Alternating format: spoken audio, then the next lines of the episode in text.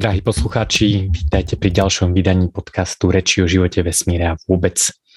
V tomto vydaní podcastu sa budeme venovať práci a takej vlastnosti, ktorú, pre ktorú som nenašiel eh, lepší názov ako podnikavosť, ale nie je to teda uh, nutne to, že sa musíte stať podnikateľom, ale uh, ako v sebe nájsť produktivitu, ako hľadať, čo môžeme vytvoriť, akým spôsobom sa vytvárajú hodnoty a budem trošku kritizovať taký ten klasický starý, starý práve že novodobý spôsob práce, kedy odídeme na nejakých 7,5 až 8 hodín alebo u niektorých aj viac do nejakej kancelárie, tam sedíme a predávame svoj čas a pracujeme.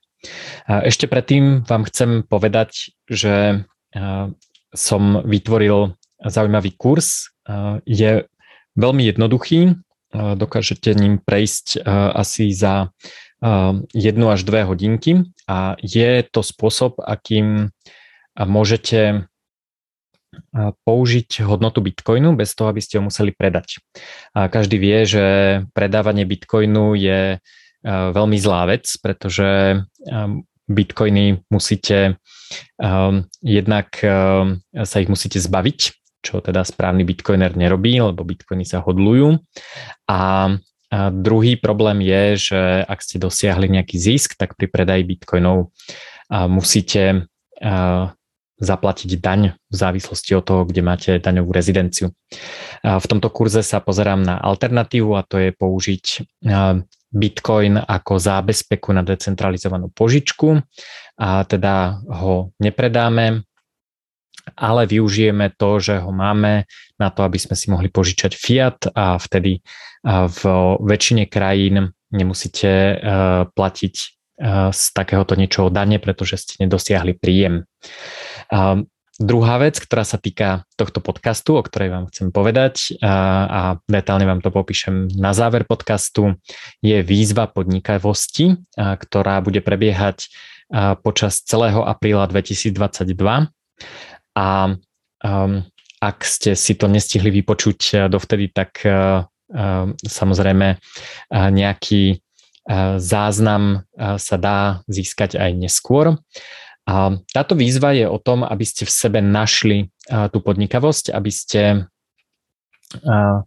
si vyskúšali, aké je to tvoriť hodnoty inak ako zamestnaním a tak zvýšili svoj príjem, aby ste, aby ste si vyskúšali, že za aký čas dokážete vytvoriť akú hodnotu. No a poďme teda vysvetliť, že, že prečo vôbec sa, um, sa týmto um, chcem zaoberať. A, tak um, kamarát mi pred um, pár týždňami poslal odkaz na blog, nasledoval potom ešte jeden odkaz na blog, obidva blogy nájdete um, pod týmto videom. A Prvý blog sa volá, že ľudia nepracujú až tak, ako si myslíte. Um, druhý blok to potom trošku analizuje na číslach. No tak v tom prvom blogu autor hovorí, že existuje um, také možno až spiknutie zamestnancov. a ho, bavíme sa samozrejme o um, konkrétnom type uh, ľudí a, a hlavne konkrétnom type zamestnaní. To sú také tradičné kancelárske zamestnania, kde uh, prídete na 8. 9 produkujete nejaký čas a, a potom odídete.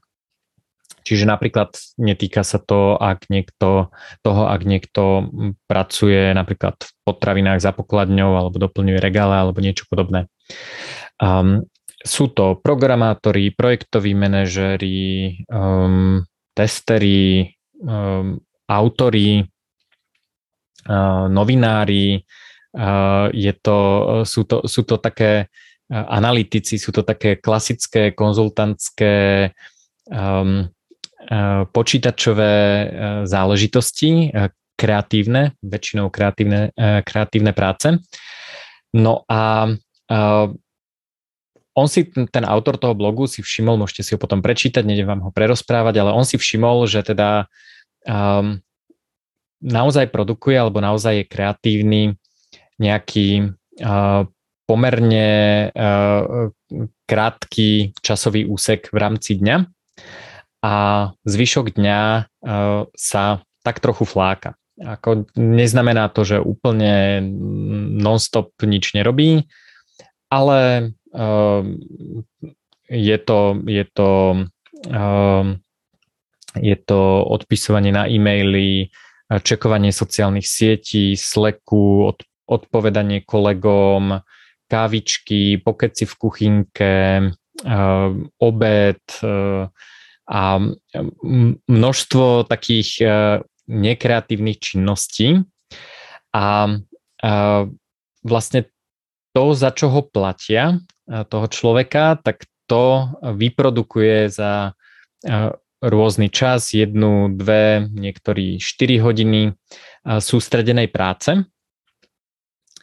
A, no a čo je zaujímavé, tak si všimol, že, že e, ľudia toto robia, ale myslia si, že ich kolegovia pracujú. Že, že vlastne im to prechádza, oni sú unavení, tak idú, idú na Facebook, pozrú si YouTube, ale vlastne uh, ich šéf alebo niekto nejakých kolegovia okolo, napríklad takých, ktorých nevidia, čo naozaj robia, takže tí pracujú. No a skutočnosť je taká, že je to takéto spiknutie zamestnancov, že takto vlastne v takýchto typoch práce funguje väčšina ľudí. Managementu to nie je divné, pretože všetci podávajú cca rovnaký výkon. Um, druhé také poznanie z toho blogu je, že ktokoľvek to nerobí a, a naozaj to te, teda sústavne ako tlačí, že uh, chce 8 hodín denne alebo viac makať, je workoholík a tak ďalej, uh, tak sú dve možnosti. Uh, jedna možnosť je, že je to uh, výnimočný človek, výnimočné individuum um, a tento výnimočný človek eh, eh, naozaj má eh, toľko energie a dokáže, dokáže takýmto spôsobom fungovať a produkovať, ale takýchto ľudí je podľa mňa menej ako percento, výrazne menej, možno aj menej ako desatina percenta. A druhá možnosť je, že takýto človek do pár týždňov, mesiacov až rokov vyhorí. O burnoute sa teraz hovorí veľmi veľa Um, závisí to samozrejme aj od veku, ale uh, po tom vyhorení vlastne sa tí ľudia prepnú do presne opačného módu a to je teda ďalšia časť ľudí, ktorí fungujú takto. A to je, že po vyhorení vlastne sa, sa dostávajú do takého cyklu, kde sú totálne unavení. Unavený človek je extrémne málo produktívny človek, ktorý vyhorí, môže mať desatinovú a možno aj menšiu produktivitu a oproti normálnemu zdravému človeku, ktorý, ktorý nepresiahol ten bod. Čiže z únavy sa dostane do super nízkej produktivity. Na urobenie toho, čo doteraz e, robil hodinku dve, zrazu e, potrebuje e, niekoľkonásobne viac času, teda nestíha, teda robí viac a často sa dostane do módu, kedy robí 10 až 12 hodín, víkendy a tak ďalej. A toto je ten typ uh, workoholika, ktorý je stále zaneprázdnený, stále behá z meetingu na meeting, aj keď to je možno trošku iný symptom. A máte pocit, že ten človek vlastne akože non-stop niečo robí. Uh, zistíte to tak, že vám uh, týždeň odpíše na e-mail, uh, porozprávať sa s ním uh, ako s kolegom, aj keď je to uh, v podstate ako jeho job, tak aj v takom prípade mu to trvá niekoľko dní, kým sa s vami vôbec stretne, je neprítomný a tak ďalej. Čiže možno ste to zažili, možno nie, ešte sa dostaneme aj k číslam, pretože toto je nejaký blok a názor nejakého človeka a teda je otázka, že či má pravdu, že či takéto spiknutie a, a, a spiknutie produktívnych a vyhorenie a vytvorenie neproduktívnych naozaj existuje. Um, on teda tvrdí, že v korporáciách masy ľudí predstierajú full-time prácu, pričom keby väčšina z nich robila dve hodiny denne a potom išli domov, tak by to nemalo na výstup tej firmy absolútne žiadny vplyv. Alebo uh, ja neviem, dve, tri hodinky sústredenej práce a hodinka, dve nejakého e-mailovania a tak ďalej. A je to samozrejme zjednodušenie, ale v tej výzve sa teda budeme zaoberať tým, že ako sa prepnúť z toho módu 8 hodín do módu nesedím a nečumím do steny, či už teda bielej korporátnej alebo facebookovej, ale počas toho času, keď nie som produktívny, tak sa naozaj regenerujem, vyprodukujem všetko, čo potrebujem za tento čas a, a vlastne si viac užívam život. Full-time práca je uh, taká uh, zaujímavá vec, pretože bola uh, prispôsobená nejakému industriálnemu veku, industriálnej revolúcii, kedy ľudia chodili do továrne na smeny a tam robili zápasom 8 až 12 hodín. Jednoduchú, monotónnu manuálnu prácu, pri ktorej sa nemuseli teraz um, neviem, či je dobrý pojem sústrediť, ale uh, nemuseli vydávať toľko mentálnej energie, aby, um, aby uh, boli z toho až tak extrémne unavení. Samozrejme, ako robiť za pásom 10 alebo 12 hodín uh, nie je žiadna sranda, to, to nehovorím, ale e, ak to porovnám s tým, že niekto by mal napríklad, poviem môj príklad, e, nahrávať podcast alebo kurz alebo písať knihu, a tak 12 hodín v kuse e, to dokážem robiť, samozrejme, keď sa dostanem do stavu flow, o ktorom si tiež asi niečo ešte povieme, tak to dokážem robiť pár hodín, teda pár, párkrát takúto šichtu 10 až 12 hodinovú ale potom musí prísť e, dlhá regenerácia. A mňa to baví, ja to rád robím aj tak, že e, hlavne teda pri programovaní ma to baví, že chcem niečo naprogramovať, tak naozaj potiahnem 10-hodinovú programovaciu session a niečo vytvorím, ale potom som 2-3 dní nepoužiteľný. Čiže tá, taká kreatívna, produktívna činnosť, kedy naozaj musíme zapojiť mozog, tak to je e, podľa mňa náročnejšie a, ako manuálna práca, manuálna zmysle ovládanie stroja. Hej, samozrejme, keby som musel kopať kanál, tak som samozrejme po 12 hodinách e, ešte trikrát toľko unavený, aj keď je to iný typ únavy. Ale e, ak teda stojím a pozerám sa, či sa e, klinčeky e, správne vkladajú do krabičiek a keď sa niečo pokazí, tak stlačím veľké červené tlačítko a opravím to, tak e, toto nie je vlastne taký energetický výdaj. No, čiže full-time job je niečo, čo bolo vymyslené na tú industriálnu produkciu, a aby sme mali štandardizovaného robotníka, ktorý sa postaví na konkrétne miesto v tej, v tej produkčnej linke a tam ju obsluhuje daný čas. Lenže toto väčšina z nás dnes nerobí. Väčšina z nás, ktorí počúvate tento podcast, tak pravdepodobne ho počúvate niekde v aute, ste niekde cestou do práce, e, musíte niečo, niečo vytvoriť, e, musíte odpísať kolegom na e-maily, občas niekomu zavolať a je otázka, či na to naozaj potrebujete tých 8 hodín denne počas pracovných dní a ak nepotrebujete, tak prečo ste v práci 8 hodín denne?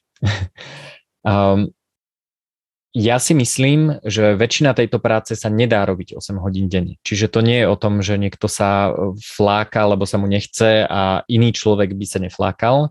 A ja si myslím, že zamestnávateľia si kupujú 8 hodín denne e, niekoho času ale vlastne chcú, aby ten človek niečo za ten čas vyprodukoval a keď to vyprodukuje za 3 hodiny a potom ide domov, tak je to jedno. Lenže tam sa to o trošku ťažšie kontroluje, takže je otázka, že že či sa s tým dá niečo robiť. Dobre, poďme sa pozrieť na čísla.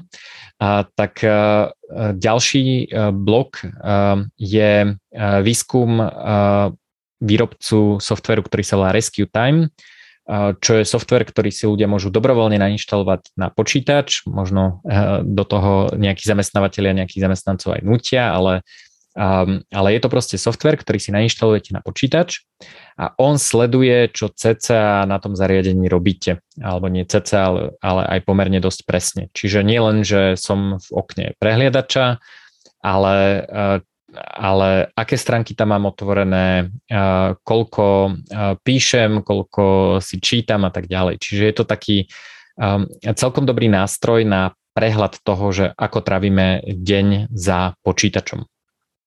A tu je podstatné povedať, predtým než začnem e, čítať tieto čísla, tak e, čo je podstatné, že, že tieto čísla sú o práce na zariadení. Čiže e, keď niekto musí telefonovať, alebo musí ísť niečo vybaviť, alebo, alebo ide na obed, alebo niečo, tak to, to pochopiteľne v týchto číslach nie je. Čiže hovorím, hovoríme o tom, ako ľudia trávia časť, čas za svojim zariadením um, za počítačom. A, takže priemerný produktívny čas na zariadení, a, akokoľvek to hodnotia, je 2 hodiny a 48 minút počas pracovného dňa. 21% pracovného času, teda to, čo ľudia si určia, že je ich pracovný čas, ľudia trávia zábavou, čítaním správ a sociálnych médií. Hej, čiže Ehm, čiže 21% času eh, je naozaj akože čistá zábava. 40% ľudí používa zariadenia po 10. večer. To je eh, možno práve hm, symptóm aj toho, samozrejme aj zábavy, ale možno aj symptóm toho, že, že ľudia nestihli cez deň ehm, dokončiť prácu, lebo sa trochu flákali, tak to ešte dokon, e, dokončia e, e, večer. O tom hovoria ďalšie čísla, čiže ľudia sa tak trochu flákajú v práci, ale pracujú potom mimo pracovných hodín. Čiže 26% práce robia ľudia mimo normálnych pracovných hodín, ľudia pracujú počas cca 50% víkendových dní a to spôsobuje teda ten začarovaný kruh. Teda ľudia sa v práci flákajú, lebo sú unavení, alebo z akéhokoľvek iného dôvodu, ale veľmi často, pretože sú unavení. A potom prídu, prídu domov a zistia, že nedokončili, čo mali, ale vedia, že sa tak trochu flákali, takže sa nemôžu tak úplne vyhovoriť. Um, opakujem, nemyslím si, že sa dá uh, väčšina typov práce robiť 8 hodín denne, takže uh, to tak trochu flákanie nemusí byť také kritické, ako, ako to vyzerá. A, takže otvoria počítač a pokračujú v práci. A, čiže a, e, ľudia ako keby a, e, v takomto režime únavy tlačia zo seba prácu, ktorú nie a nie dokončiť, až kým v úvodzovkách neodpadnú od únavy, čo teda môže znamenať, že odpadnú k telke alebo k Netflixu na gauč. A, a tento začarovaný kruh eh, spôsobuje ehm, eh, to, že unavený človek je extrémne menej produktívny. Skúste uh, uh, taký, tak, alebo radšej neskúšajte, spomente si, uh, keď ste uh, boli v práci po opici, že aký ste boli produktívni, ledva ste pravdepodobne odpísali na 10 e-mailov a čakali ste, kedy, kedy padne. Možno ste sa išli ešte e, dovyspať na záchod. E, unavený človek nedokáže produkovať, ale keď musí niečo vyprodukovať, tak to potom doháňa mimo práce a v tomto začarovanom kruhu je podľa mňa v takom, v takom zombie stave je podľa mňa veľká časť populácie, veľká časť pracujúcich. Ako sa z tohto začarovaného kruhu dostať je naozaj si najprv oddychnúť, uvedomiť si, že ak ste unavení, tak je jedno, koľko času tomu venujete. Ste tak malo produktívni, že že nejakým tým pušovaním a tlačením e, práce zo seba sa nedostanete k nejakým výsledkom, čiže treba sa z toho začarovaného kruhu v prvom rade dostať a v práci potom buď naozaj pracovať, alebo naozaj aktívne oddychovať. Že keď si človek iba na chvíľu lahne, nemusí ani spať, alebo sa prejde, alebo si zacvičí, alebo sa predýcha, alebo robí rôzne iné protistresové aktivity, a, a, tak sa zregeneruje, naberie energiu. A na toto odporúčam podcast e, s Veronikou Jelinkovou, ktorá sa už volá Veronika Alister, ale keď ho budete hľadať, tak, sa, tak ho nájdete pod menom Veronika Jelinková, ktorý som s ňou natočil a hovorí práve o tejto regenerácii, o tom, ako, ako horieť pomaly. Um, čo je ešte zaujímavé, um, v rôznych blogoch som o tom písal, niečo ako multitasking neexistuje. Máme tzv. switching cost, to znamená, že keď e, programujem a otvorí dvere kolega a príde za mnou a niečo sa ma opýta, tak mi trvá niekoľko minút, možno až 10 minút e, potom, ako odíde, kým som e, schopný sa naspäť dostať do toho, čo som vlastne robil, robil predtým. Čiže čiže akékoľvek notifikácie, akékoľvek Ehm, Slacky, ehm, firemné komunikátory alebo, alebo aj nefiremné messengery, chaty, whatsappy. A tak ak sa snažím pracovať a popri tom odpovedám na, na správy, a, tak výsledok bude katastrofálny, čo sa týka produktivity. A robí to 40,1%, teda robia to ľudia 40,1% času pracovného. To znamená, 40% času sa prepínajú medzi komunikačnými nástrojmi a prácou. A, takže už len toto je katastrofálna produktivita. Odporúčam vypnúť úplne všetky notifikácie. Keď už nie je stále, tak aspoň počas tých dvoch hodín, kedy chceme byť naozaj produktívni.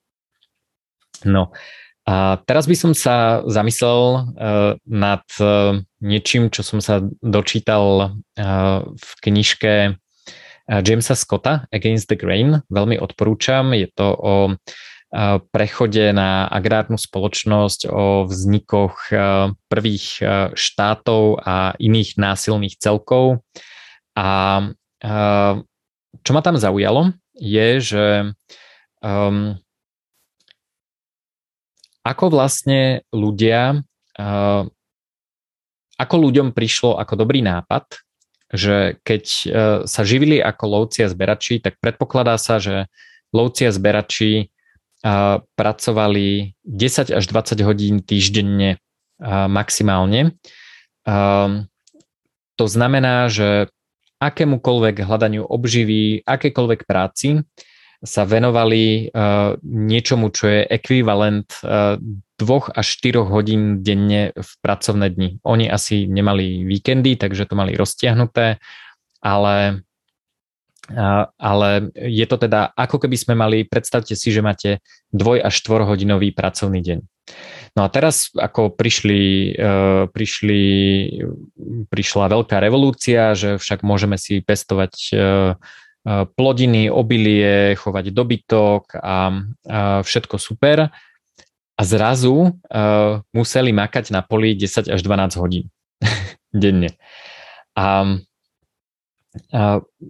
zaoberá sa tam touto otázkou, nebudem vám to úplne spojovať, ale teda veľkú rolu tam hrá nejaký štát a nejaké, uh, nejaké um, vysávanie tej produkcie cez uh, to, čo dnes voláme dane, ale vtedy to boli ešte rôzne náboženské poplatky, poplatky za ochranu a rôzne iné poplatky, ktoré si teda títo ľudia vymysleli. Čiže bolo to skôr o uväznení tých ľudí, ktorí, ktorí nedobrovoľne vlastne boli priviazaní k nejakému pozemku a síce získavali viac kalórií, vďaka, vďaka teda tomu farmarčeniu, ale cena za to bola, že museli pracovať 4 krát viac ako alebo možno aj viac ako 4 krát viac ako, ako predtým. Takže nebol to úplne dobrý deal, že poďte, tuto sme pre vás vymysleli, že môžete pestovať obilie a všetci, všetci nadšenie sa teda presunuli.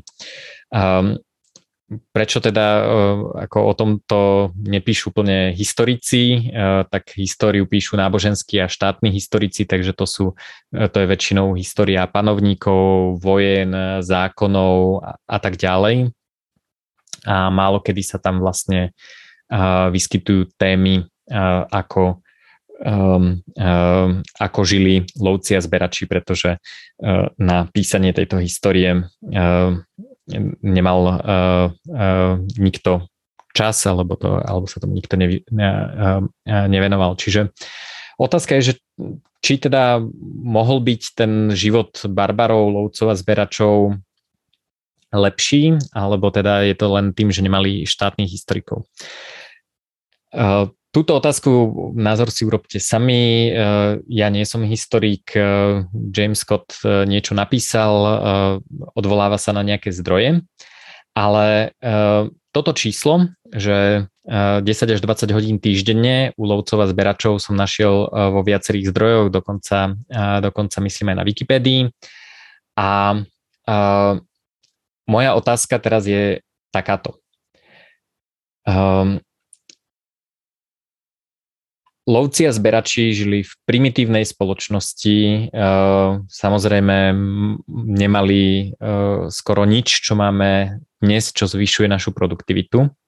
Eh, ako nemali v zásade ako ani, ani dobrého zuba, nemali permanentné obydlie, obydlie nemali, nemali taký komfort, e, nemali zásoby, alebo teda nejaké zásoby niekde asi mali, ale nie v takej, v takej miere, ako, ako máme teraz. Čiže žili v nestabilnom prostredí, a mali veľmi vysokú umrtnosť e, e, detí po narodení. Paradoxne sa dožívali ale pomerne vysokého veku, ak už dieťa prežilo vek napríklad 5 rokov Čiže v tomto e, veľká agrárna revolúcia bola downgrade. E, priemerný vek bol u lovcov a zberačov e, nižší, ale ak vylúčime to, že, že, že deti dokáž, dokázali po narodení teda dokázalo väčšie percento detí prežiť, tak človek napríklad ak podmienená pravdepodobnosť, že ak dosiahol 10, 10 e, rokov života alebo 5 rokov života, tak už sa dožil vyššieho veku ako rovnaká podmienená pravdepodobnosť po veľkej agrárnej revolúcii. Čiže tá ich kvalita života zase nebola až taká hrozná. No ale určite nemali traktor, určite nemali smartfón, určite nemali internet, určite nemali Wikipédiu, určite nemali Excel. Um, takže ak lovci a zberači boli za 10 až 20 hodín týždenne schopní vyprodukovať všetko, čo potrebovali k životu, tak ako je možné, že my s týmito všetkými nástrojmi, s, s polnohospodárskymi nástrojmi, s hnojivami, s obrovskou, obrovskou produktivitou, ten rast produktivity za posledných 10 tisíc rokov je e, exponenciálny, je šialený, nikdy, uh, nikdy v histórii nepracovalo tak, uh, tak málo ľudí v polnohospodárstve ako teraz. To znamená, že um, potrebujeme veľmi, malú, veľmi malá časť populácie sa zaoberá tým, aby sme mali čo jesť. Hej, čiže jedlo vlastne nie je problém. Jedlo vieme produkovať tak efektívne ako nikdy v histórii. A moja otázka je, že ako je to možné, a že tí lovci a zberači s uh, úplne minimálnymi technológiami uh, dokázali všetko, čo potrebujú vyprodukovať za 10 až 20 hodín týždenne a my robíme 160 hodín týždenne a, uh, a aj napriek tomu, že sme možno 10-násobne, možno 100-násobne produktívnejší. A, takže niečo tu nesedí a, a tá moja výzva je o tom, aby sme si vyskúšali, že či to tak naozaj je. Ja som o tom presvedčený, že to tak je u väčšiny ľudí. Netvrdím, že to dokáže každý, ale, ale teda myslím si, že ak sa do výzvy zapojíte, tak, tak zistíte, že, že to tak naozaj je. Čiže otázka je, že prečo by každá práca teraz po, industriálnom, eh, po industriálnej revolúcii a teraz sa teda dostávame do ďalšej revolúcie, ktorá nám eh, dúfam eh, prinesie práve zlepšenie v tomto smere. Ale teda po industriálnej revolúcii vlastne práca trvá 40 hodín týždenne alebo 160 hodín mesačne a to je každá práca. Hej, čiže Eh, je jedno, či eh, triedime klinčeky, alebo programujeme, alebo píšeme knihu, alebo, sme, alebo píšeme články, alebo eh, sme projektoví manažéri, alebo sme asistenti administratívni. Um, všetko je proste 40 hodín týždenne. Ale na druhej strane máme vlastne rôzny výdaj energie. Je oveľa ťažšie programovať e, dve hodiny, ako e, neviem, e, skenovať produkty pri pokladni. Nie je to zábava, ja by som teda nechcel pracovať pri pokladni. Nehovorím o tom, že, že aký typ práce by mne priniesol radosť a niekomu inému nepriniesol radosť. Ja rád programujem, ale viem, že nemôžem programovať 8 hodín denne uh, každý deň. Uh, možno teda uh, som jeden z mála ľudí, ktorí to nedokážu, ale myslím si, že je to opačne, že ľudia, ktorí toto naozaj dokážu, sú veľmi výnimoční. A preto teda vidíme tých kolegov, ktorí pijú kávičky v kuchynke, rozprávajú sa, sú na Facebookoch a iných sociálnych sieťach 20% času. Um, taktiež máme rôznu produktivitu. To je samozrejme dané aj cenou. Uh, každý človek uh, za hodinu svojej práce vyprodukuje um, inú hodnotu a to je dané teda aj cenou práce a jeho ohodnotením. A teda k tomuto, že často človek urobí viac, ak pracuje menej. A to som zistil na sebe, že ak to naozaj tlačím, že makať, makať, makať, makať, uh, tak môj mesačný výstup je oveľa menší, ako uh, keď sa prispôsobím uh, tomu, akú, akú energiu, aký energetický výdaj a akú produktivitu zo, zo seba dokážem dostať. A okrem toho teda sa venujem iným veciam a aktívne regenerujem. Uh, čiže to je, to je prvý pohľad, že prečo ako nejaký, nejaké štandardizované full-time zamestnanie, kde všetci ráno v rovnaký čas sadnú do auta, trčia v zápche, dostanú sa do rovnakého ofisu, tam sedia za počítačom, ktorý majú aj doma, a otravujú ich e, kolegovia, ktorí sa náhlas rozprávajú, takže si aj tak musia dať sluchatka, takže vlastne je to ešte horšie, pretože, pretože doma by e, kľudne mohli sedieť e, potichu a nepotrebujú ani sluchatka a korporácia platí nájom, kúrenie na, na, na, nejakú, na, nejakú, na nejaký office, na nejakú kanceláriu. A, a všetci robíme toto, potom padne a už sú v kancelárskych budovách často plné výťahy. Často teda sa dostanú zase do zápchy v rovnaký čas synchronizovane E, idú, ja neviem, vybrať deti zo školy a, a toto každý deň a proste niekto je lekár, niekto programuje, niekto robí niečo iné a, a, a vlastne ten, ten synchronizovaný čas vlastne nemá až takú e, výhodu ako v továrni. V továrni to je jasné. V továrni sú ľudia, ktorí musia obsluhovať nejakú, nejaký výrobný proces a musia tam byť všetci naraz. Mimochodom, na toto je veľmi pekná knižka Seven Day Weekend od Ricarda Semlera, ktorá, kde hovorí, že dobrovoľnosť času, odmien a tak ďalej, takýto mne blízky punkový prístup funguje aj v továrni. On teda má v Brazílii továreň, ktorá je pomerne, pomerne veľká, má myslím 3000 zamestnancov, ak si, ak si to dobre pamätám. A aj napriek tomu vlastne tým zamestnancom neurčuje pracovný čas a nejakým spôsobom to funguje. A popisuje to teda presne, že ako. Čiže ten stabilný čas bez ohľadu na to, aká práca je jedna strana mince a druhá strana mince je, že čo za to dostávame. Um, tu by som to prepojil takým starým uh, príslovím za, za komunizmu, že my predstierame, že pracujeme a oni predstierajú, že nás za to platia. Takže druhá strana mince je plat a zase ta, Nassim Nikola Staleb hovorí, že sú tri veci, na ktorých sú ľudia závislí a sú to najná, najnávykovejšie veci na svete a to je cukor, heroín a mesačná výplata. Abstinenčné príznaky sú silné a toto nám vytvára teda hlavne mesačná výplata, ale aj cukor, s heroínom skúsenosti nemám. Um, mesačná výplata nám vytvára ilúziu stability. Máme pocit, že vlastne za to, že predávame tých svojich 8 hodín denne, um, dostaneme raz mesačne rovnakú výplatu. Ona nemôže byť oveľa vyššia, ale môžeme prísť o prácu.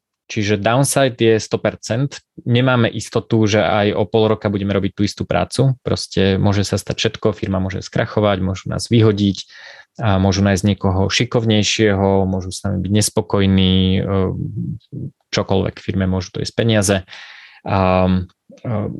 naša, to, čo produkujeme, sa môže stať zbytočným, lebo firma e, to, čo pre nich dodávame, vyrieši nejako inak a tak ďalej.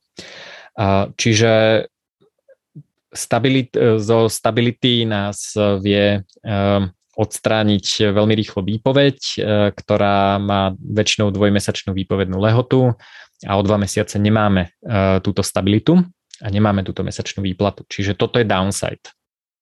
A mimochodom, ani na tie dva mesiace by som sa nespoliehal, lebo keď firma skrachuje, tak je dosť možné, že výplatu neuvidíme už ani tú najbližšiu, ktorú sme dokonca odpracovali.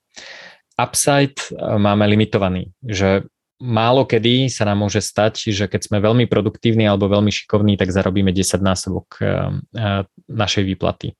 Môžeme dostať nejaký bonus, keď sme šikovní a je to v nejakej bonusovej schéme, alebo môžeme dostať ako odmenu nejaké zamestnanecké akcie, ale šanca, že niekto príde a povie, že dobre si pracoval, Ďurko, pekne si to naprogramoval, tu máš pol milióna euro, Eh, tak to, eh, to je pravdepodobnosť blízka k nule. Možno sa to niekedy niekomu stalo, ale, ale ten upside tam reálne nie je. Čiže máme ilúziu stability a jeden z dôvodov, prečo teda podliehame tej tortúre, aj keď si po tomto podcaste možno niektorí z vás uvedomia, že aha, ja fakt chodím na 8 hodín denne do práce a pracujem 3 uh, alebo 4 alebo 5, neviem aké je vaše číslo, ale, ale proste menej.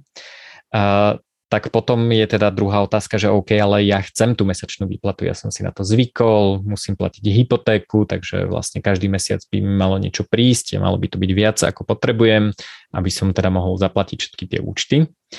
A vlastne tento zvyk, táto závislosť na tej mesačnej výplate nás nejakým spôsobom odrádza od toho, aby sme skúsili nejaký iný prístup. Čiže do, to, do, do tej pasce toho full-time jobu, tej 40 hodín do týždňa práce v kancelárii sme sa zavreli preto, že sme si zvykli na tú mesačnú výplatu a sme, sme nejakým spôsobom podchytení alebo, alebo očarovaní tou ilúziou stability. Je to ilúzia, to si treba uvedomiť. Stabilita v tomto neexistuje. Aj podnikateľ si vie vyrobiť stabilitu. Jeden zo spôsobov je, že, že si platí výplatu.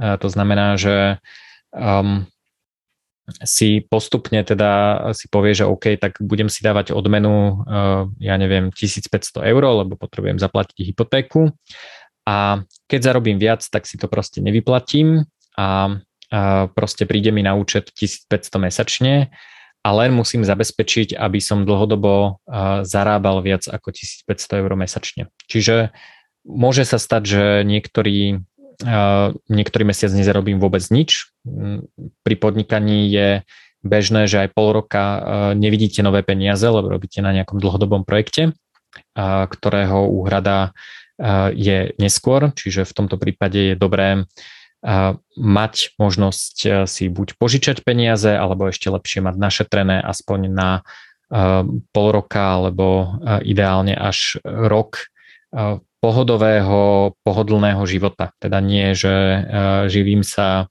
uh, suchými rožkami, ale naozaj, naozaj pohodový život. Samozrejme k tomu sa treba nejakým spôsobom dostať, ale alternatíva je samozrejme nechať si ten full-time job a iba z neho postupne vystupovať. Ja som mal napríklad kolegov, ktorí sa s firmou dohodli na tom, že nebudú pracovať niektoré dni v týždni, napríklad piatok, aby mali víkend od štvrtka po 5. až do pondelka rána. Takže toto sa dá, mimochodom odporúčam. Ja som, ja som si urobil voľné stredy a je to na výdaj energie super, teraz to mám uh, zase inak, ale keď som praktizoval voľné stredy, tak, uh, uh, tak to bolo super. Takže to je ďalšia možnosť, že to podnikanie ako keby budujem na pozadí, to mi dáva nejaký príjem a tú stabilitu si zabezpečujem tou prácou, ale postupne z nej nejakým spôsobom vystupujem. Samozrejme nie v každej firme sa to dá urobiť, ale, ale je to podľa mňa riešiteľná vec. Um, aké sú teda um, uh, ďalšie problémy s tým full-time zamestnaním? Ešte vás trošku uh, odhovorím, prečo si myslím, že je to zlý nápad a myslím si, že je to zlý nápad hm, v podstate pre väčšinu typov práce. Netvrdím, že je to zlý nápad pre väčšinu ľudí. Myslím si, že ľudia, keď si na to zvykli, tak budú mať trošku problém sa z toho dostať a dúfam, že, že vás tou výzvou naštartujem, ale nie je to podľa mňa nevyhnutné pre každý typ práce. A tak to, čo sa ľuďom stáva, je, že teda tí zamestnávateľia zistia, že OK, tak uh, tu mám nejaký typ práce, napríklad zamestnávam full-time účtovníka. No a zistím, že OK, tak uh, faktúry vystavujem napríklad na konci mesiaca, takže účtovník na konci mesiaca vystaví faktúry, potom ich za týždeň všetky zaučtuje, spáruje platby a tak ďalej a potom dva týždne nemá čo robiť. To samozrejme nechcem sa nejak dotknúť účtovníkov. Sú účtovníci, ktorí podnikajú a robia v podstate stále. Niektoré typy firiem samozrejme potrebujú full-time účtovníka. Toto je len vymyslený ilustratívny príklad.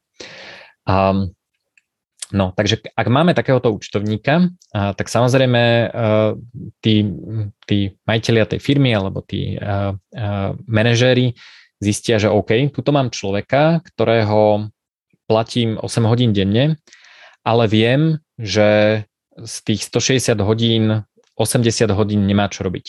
Že ani, ani mu nemám dať akú prácu, viem, že väčšinu z toho, čo, eh, čo, potre- čo od neho potrebujem a prečo som si ho najal, urobí za polovicu času a potom chodí do kancla a tam sedí a pozerá sa do steny. A tak si povedia, že OK, keď už ťa platíme, tak ešte budeš robiť toto. Tuto budeš hm, robiť nejaké, eh, nejaké výkazy alebo budeš kontrolovať, či ľudia chodia do práce a vyplňať o tom reporty alebo čokoľvek alebo treba, ja neviem, zabezpečiť BOZP a, a, a kontrolu zásuviek a, a neviem čo. A, no a toto má teda dve, dve a, veľké nevýhody. A prvá veľká nevýhoda je, že a, títo ľudia a, tie ďalšie práce, ktoré robia, nevedia robiť dobre. Ja keď som najal účtovníka, e, pretože je dobrý účtovník, e, tak e, to neznamená, že je dobrý kontrolor dochádzky a, alebo dobrý projektový manažer alebo všetku tú ďalšiu prácu, ktorú mu dám, pretože však aj tak polovicu času nič nerobíš. Čiže lepšie riešenie pre firmu je najať účtovníka na polovičný čas a nájsť človeka, ktorého silnou stránkou alebo t- tou unikátnou, uh, jedinečnou silnou stránkou je to, že uh, robí kontrolu dochádzky, projektový manažment, uh, BOZP sa dá kúpiť na trhu, na to netreba zamestnávať človeka a tak ďalej. Čiže toto je podľa mňa prvý problém, že ako sa to takto nabaluje, tak vlastne veľa ľudí robí veci, ktoré robiť nevie a robí ich brutálne neefektívne. Druhý problém je, že e, ľuďom to nedá a vymýšľajú tzv. bullshit jobs. Existuje taká kniha, ktorá sa volá Bullshit Jobs a to je, uh, uh, angličania to volajú, že paper pushing, to je rôzne vymýšľanie nejakých výkazov, formulárov, pečiatok a toto budeme ešte evidovať a tak ďalej. A to tiež často vzniká z toho, že firma má takú nejakú krátku potrebu, že potreboval by som napríklad zistiť, že či teda ľudia chodia do tej práce, a, tak vymyslia proces, že kto to bude kontrolovať, ako sa to bude vykazovať a tak ďalej. A potom, keď zistia, že OK chodia, alebo OK nechodia, nejako to, nejako to riešim, a, tak ten proces zostane. A sú podľa mňa, že zásadná, uh, zásadná uh, časť uh, tých zamestnancov robí veľkú časť práce, ktorá je úplne zbytočná, ktorá ako keby som ju okamžite zrušil a prestal ju robiť, a tak tá firma vlastne ušetrí čas, peniaze a, a, a je produktívnejšia a vlastne nič zlé sa nestane. A toto samozrejme je extrém v štátnej správe, ale je to extrém aj vo veľkých firmách. Ak, e, ja teda mám skúsenosti s IT korporáciami a to je, to je no, uh, dám, neviem, asi väčšina z vás nepozerá video, ale teda uh, je to teda na veľký facepalm, keď si len spomeniem, že čo, čo uh, tie firmy robia. Takže ľudia teda robia veci, v ktorých nie sú dobrí, alebo im niekto vymyslí job, ktorý je úplne zbytočný. Um, potom teda ďalší problém s full-time zamestnaním sú tie kancelárie a mikromanagement, že zrazu teda zistia, napríklad nainštalujú nejaký monitorovací software a zistia, že polovica ľudí je v kuse na Facebooku alebo v kuchynke, a tak príde nejaký človek, ktorý teda kontroluje, či ľudia pekne pracujú a neuvedomujú si, že tí ľudia nedokážu programovať viac. Možno teda samozrejme každý zo seba vie vytlačiť, ja neviem, 10-20% viac, ale ako keď, ma niekto, keď mi niekto stojí za chrbtom a kontroluje ma, že či 8 hodín denne programujem, tak uh, garantujem, že to nebude mať výsledok uh, uh, zo štvornásobenia mojej produktivity oproti tomu, keď programujem 2 hodiny a nechajú ma na pokoji. Um, uh, v kancloch sú teda rôzne ďalšie problémy, hovoril som o zápchách, keď všetci synchronizovane idú na rovnaký čas, šíria sa tam choroby. To teraz ako v covide je to populárne, ale ja som si to všimol už skôr, keď proste kolega si nechcel vyberať penku a chcel niečo dokončiť a prišiel soplajúci do práce tak o chvíľu už soplilo 5 kolegov a produktivita išla niekam preč, takže toto minimálne v tomto je podľa mňa um, návyk na home office uh, super, že keď má niekto čo je len náznak so, soplíka alebo akýkoľvek choroby, tak má zakázaný prístup do akejkoľvek kancelárie.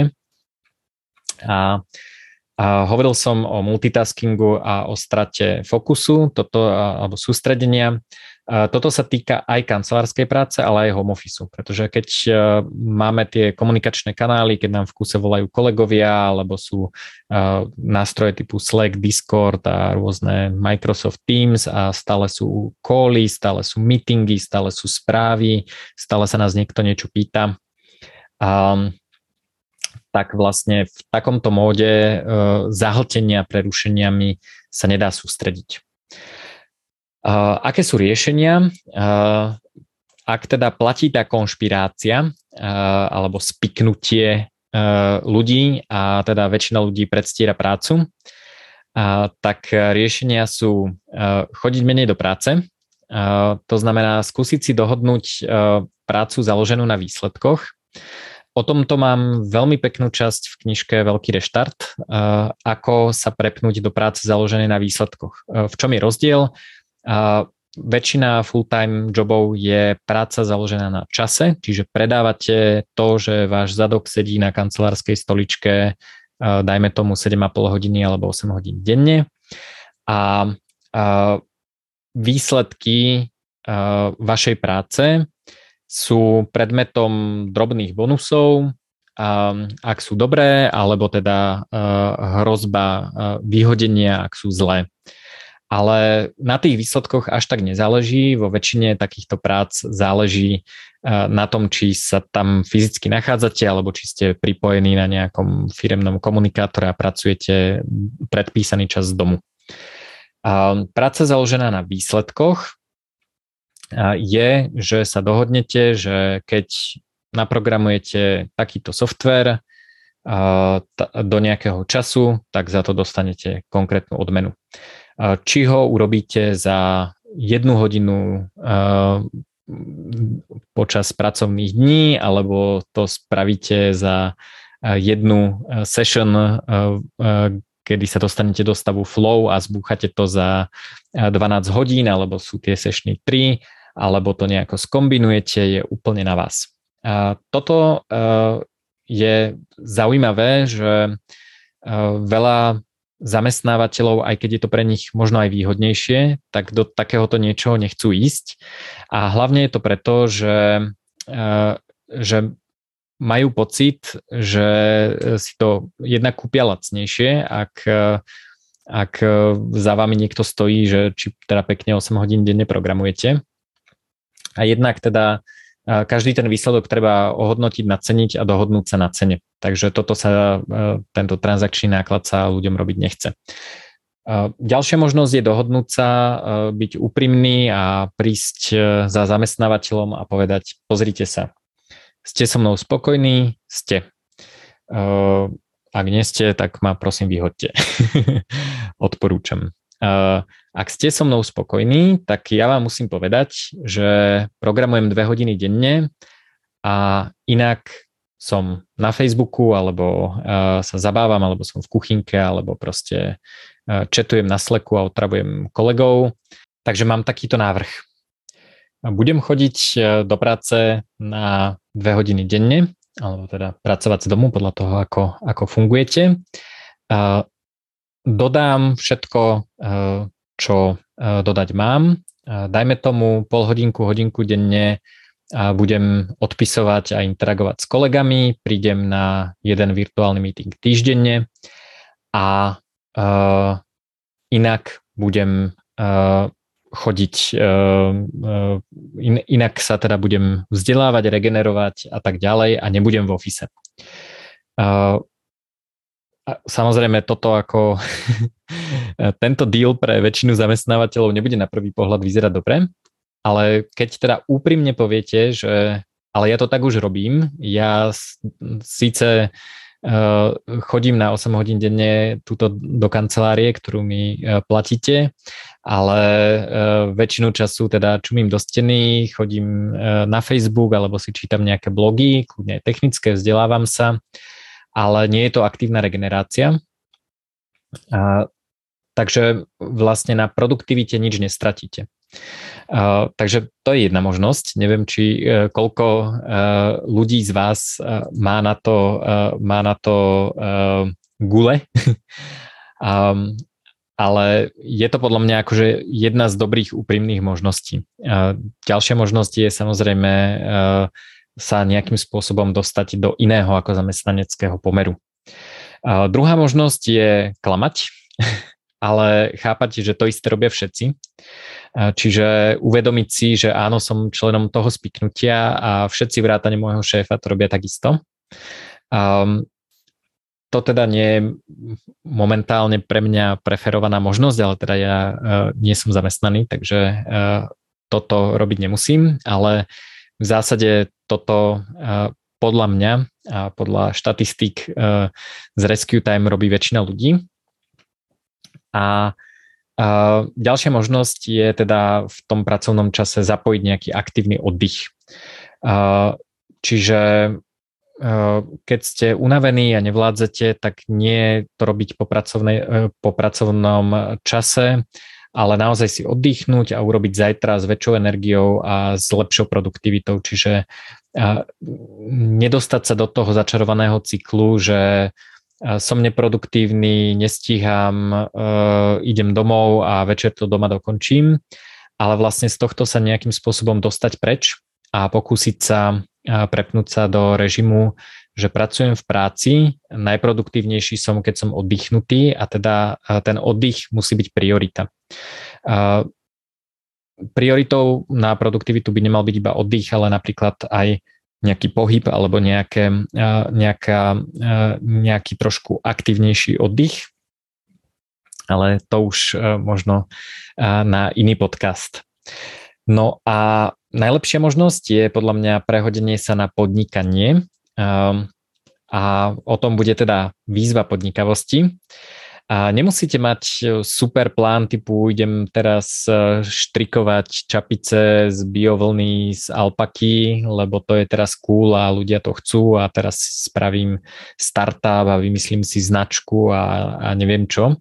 A to je samozrejme super, ak to dokážete, ale to je e, podľa mňa rádovo ťažší, ťažšia úloha ako to, čo navrhujem ja a to je, to je podnikavosť. To je a, nenutne zakladať firmu alebo značku, a, ale vlastne uvedomiť si a nájsť v sebe a, to, a, ako dokážete byť pre iných ľudí užitočný a to predávať ako produkt alebo službu, a vytvárať produkty alebo, alebo vytvárať služby.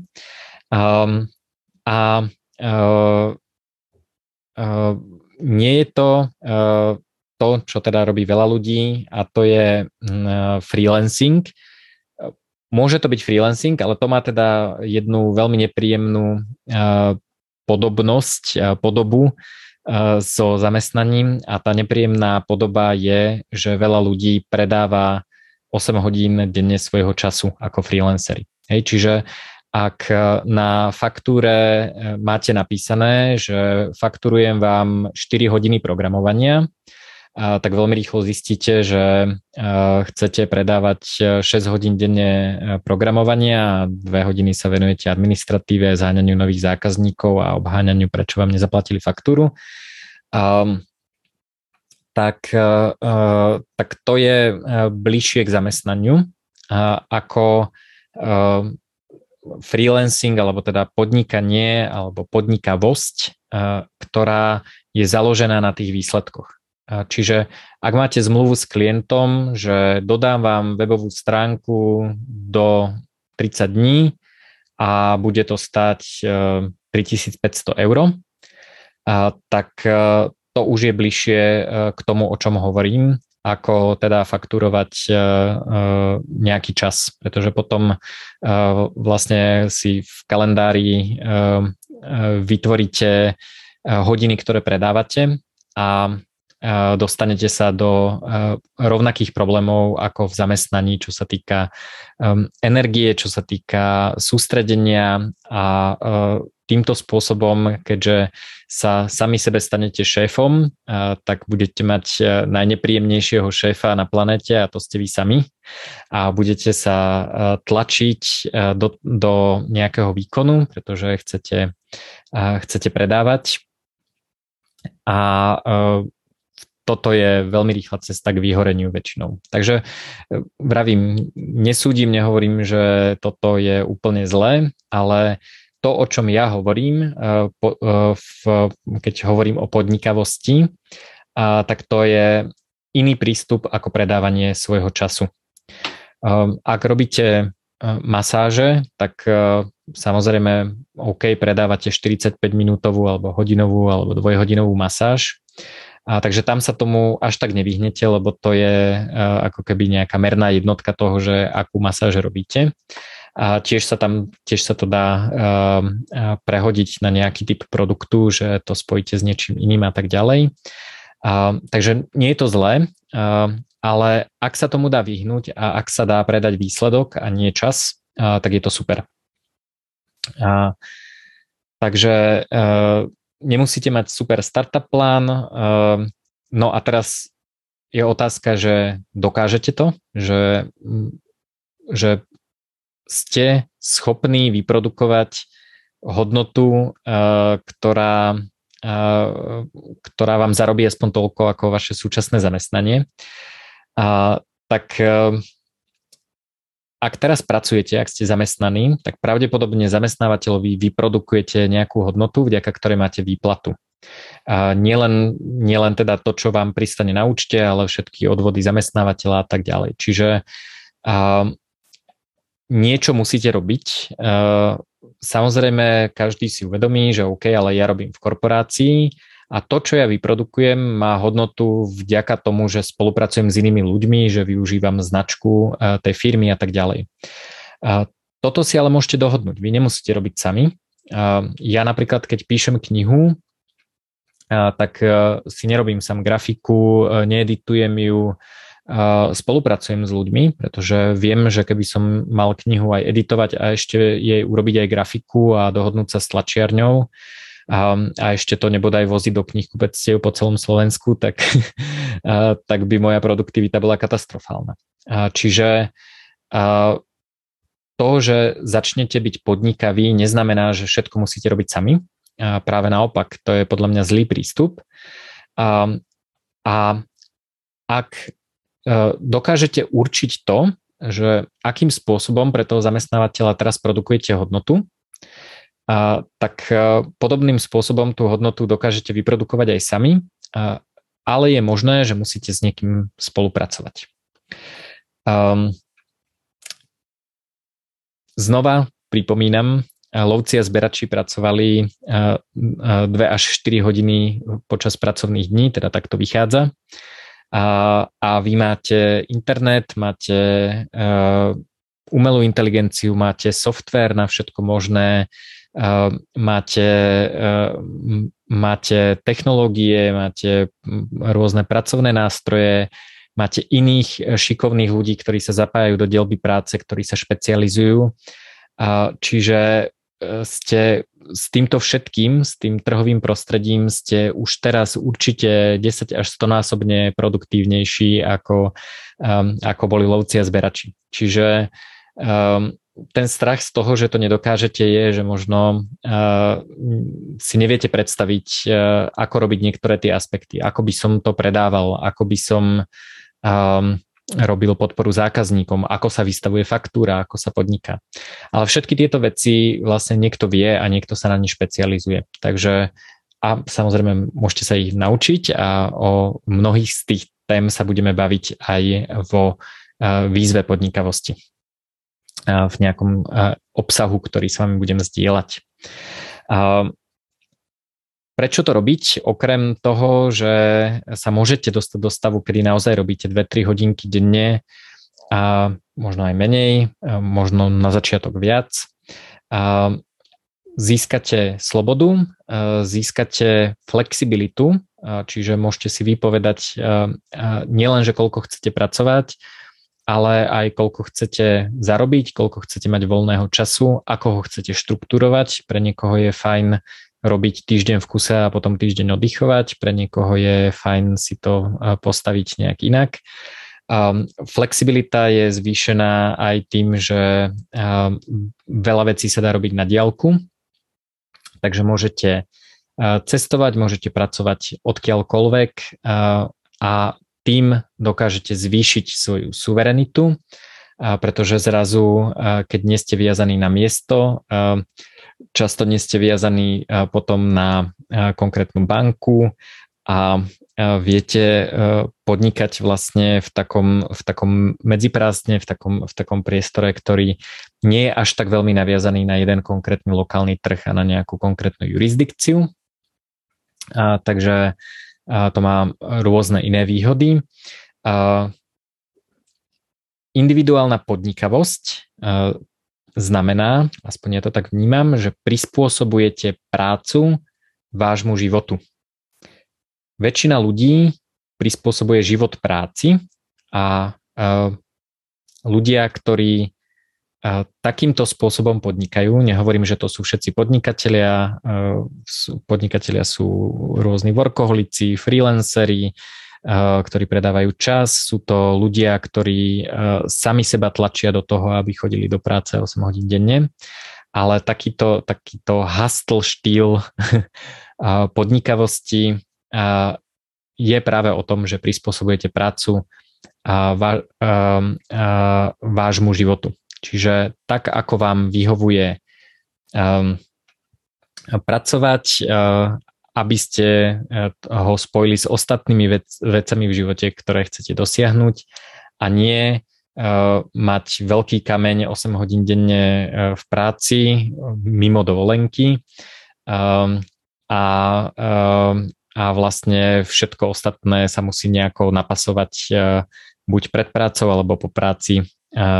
Toto je niečo, čo mne osobne teda spôsobuje oveľa väčší stres ako to, že mi každý mesiac nepristane na účte výplata.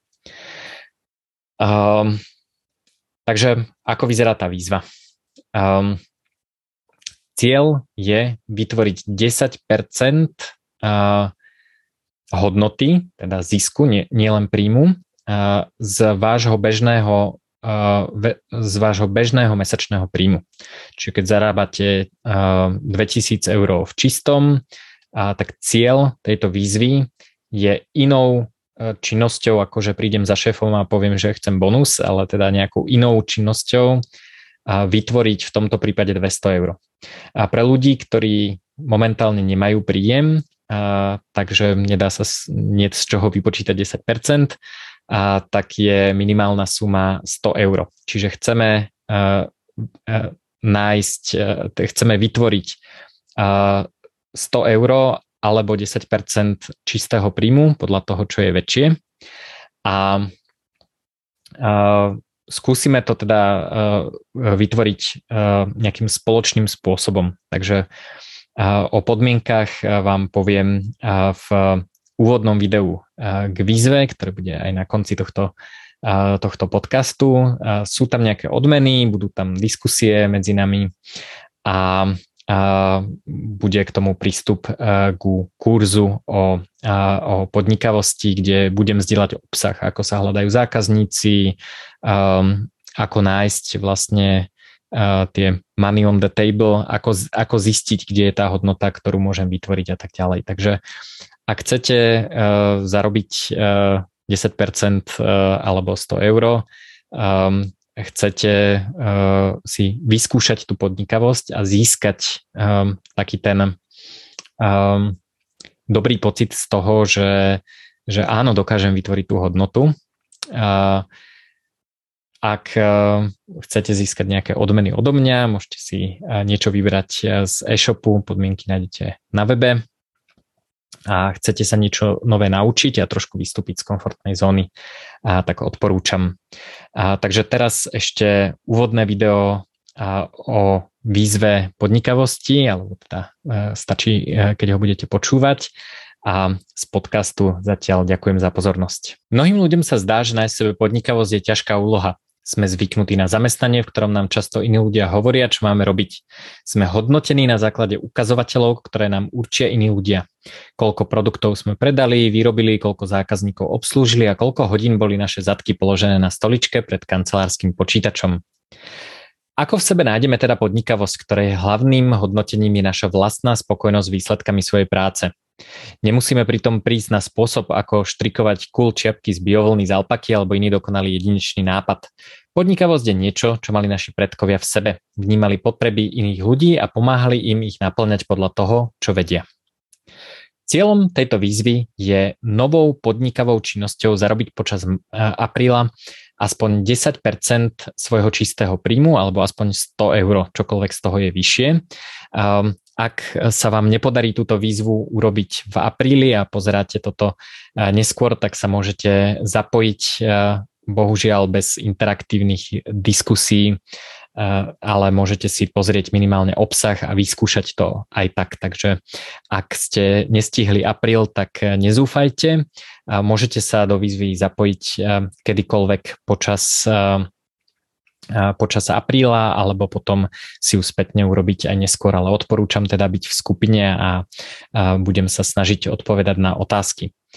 Myslím, že sme sa ako spoločnosť presunuli do hierarchických štruktúr, kde iniciatíva, nápady a hravá podnikavosť nemajú až toľko priestoru ako kedysi. Sme domestikovaní a nastavení na 8-hodinový pracovný čas. O domestikácii som natočil podcast. Eh, bol som hosťom u Juraja Karpiša v podcaste Zlé peniaze, dobrý život, takže odporúčam epizódu o domestikácii. Ono je to z jedného pohľadu samozrejme fajn. Kedy si bola iniciatíva a podnikavosť nutná na prežitie. Človek musel každé ráno vstať a vymyslieť, čo bude v ten deň jesť. A civilizácia nám priniesla delbu práce, technológie, obrovský rast produktivity, pokroky v medicíne, ale priniesla nám aj niektoré nežiadané veci. Civilizačné choroby, hierarchia autority a 8-hodinový pracovný čas. Pritom vieme, že väčšina ľudí zďaleka intenzívne nepracuje 8 hodín denne. Pijeme kávičky, četujeme, čítame si novinky na internete, telefonujeme a podobne. Alebo sme v opačnom extréme. Vyhorenie, minimálna produktivita a extrémne dlhý pracovný čas. Ak pre zamestnávateľa dokážeme vygenerovať hodnotu za 1 až 4 hodiny denne, prečo by sme to nedokázali sami? Ak sa nám to podarí, získame okrem seba dôvery niečo navyše. Ak sa nám podarí prepnúť sa na podnikavosť, tak väčšinu dňa, kedy by sme boli v zamestnaní a predstierali prácu, môžeme robiť to, čo chceme, namiesto toho predstierania práce. Ak dokážeme vygenerovať svoj potrebný príjem za 1 až 4 hodiny denne, prečo zvyšok času nemôžeme venovať vzdelávaniu, športu, prechádzkam, čítaniu, deťom, rodine a podobne. Dá sa teda robiť menej, za akú časovú investíciu vyprodukujete 10% svojho príjmu? A ak toto číslo vynásobíte desiatimi, dostanete 160 hodín mesačne? Neuniká nám život e, tým, že predstierame prácu alebo robíme príliš neefektívne a zároveň príliš veľa? Odpoveď bude pre každého iná. Každý má iné schopnosti, možnosti a vnímanie rizika. Čo je ale dôležité, že táto výzva nie je prednáška. Pomôže vám nájsť odpoveď pre vás. Ak zistíte, že podnikavosť nedávate, spôsobuje vám stres a v práci ste spokojní, môžete pokračovať. Ale čo ak prídete na niečo iné? Možno príde čas na veľký reštart. Súťaž vyhodnotíme tak, že po jej skončení do 5. mája zašlete pár odstavcov o tom, ako sa vám darilo, čo ste robili a či ste splnili cieľ. Miera toho, čo chcete zdieľať je na vás, ale zaujímavé výstupy chcem zverejniť, aby boli inšpiráciou pre ostatných. Ak chcete, môžu byť anonymizované. Nebudem kontrolovať, koľko peňazí pribudlo na vašom účte ani nič podobné, predpokladám, že všetci účastníci budú čestní. Ak ste sa naučili čokoľvek zaujímavé, čo by mohlo pomôcť iným, alebo urobili zaujímavé chyby, budem rád, ak sa o ne podelíte. Odmenou bude, môžete si vybrať teda z nasledovných odmien. Prvá odmena samozrejme je to, čo sami zarobíte, to je celé vaše. A čo sa týka odmien odo mňa, ak teda splníte podmienku, že mi pošlete takýto výstup, tak do termínu 5. maj, tak si môžete vybrať buď kurz Bitcoin v bežnom živote, môj nový kurz a e-book Ako využiť hodnotu Bitcoinu bez toho, aby sme ho museli predať. Alebo si môžete vybrať e-book Hackni sa alebo e-book Veľký reštart. Čiže jednu z týchto štyroch odmien podľa vlastného uváženia dostanete odo mňa za snahu a za to, že ste sa zapojili do diskusí a vyskúšali ste si túto výzvu. Okrem toho, každý, kto prejde touto výzvou úspešne, tak dostane kupón na zľavu na čokoľvek z môjho e-shopu vo výške 23% do konca mája 2022. Ale myslím si, že práve vystúpenie z komfortnej zóny, zistenie, či v sebe tú podnikavosť máte a interakcie, diskusie s ostatnými účastníkmi a skúsenosť a odmena sú teda to, čo zarobíte, sú najdôležitejšie odmeny a myslím si, že, že budete spokojní aj ak vás nič z môjho e-shopu a z mojich odmien nezaujíma. Takže budem rád, keď sa do tejto výzvy zapojíte. Toľko z podcastu reči o živote vesmíre a vôbec k téme práca a podnikavosť. Ak vás e, výzva zaujala, tak ju nájdete na stránke juraj.bednar.io lomené výzva alebo uh, nájdete linku uh, pod týmto videom alebo v popise podcastu podľa toho, akým spôsobom ho pozeráte. Okrem toho uh, vám pripomínam, že mám nový kurz a e-book, je to mini kurz a mini e-book, ako využiť hodnotu Bitcoinu bez toho, aby sme ho museli predať. A ak vás zaujíma, tak ho nájdete na mojom e-shope na juraj.bednar.io lomené shop. Ďakujem za pozornosť a verím, že sa čoskoro vidíme a počujeme.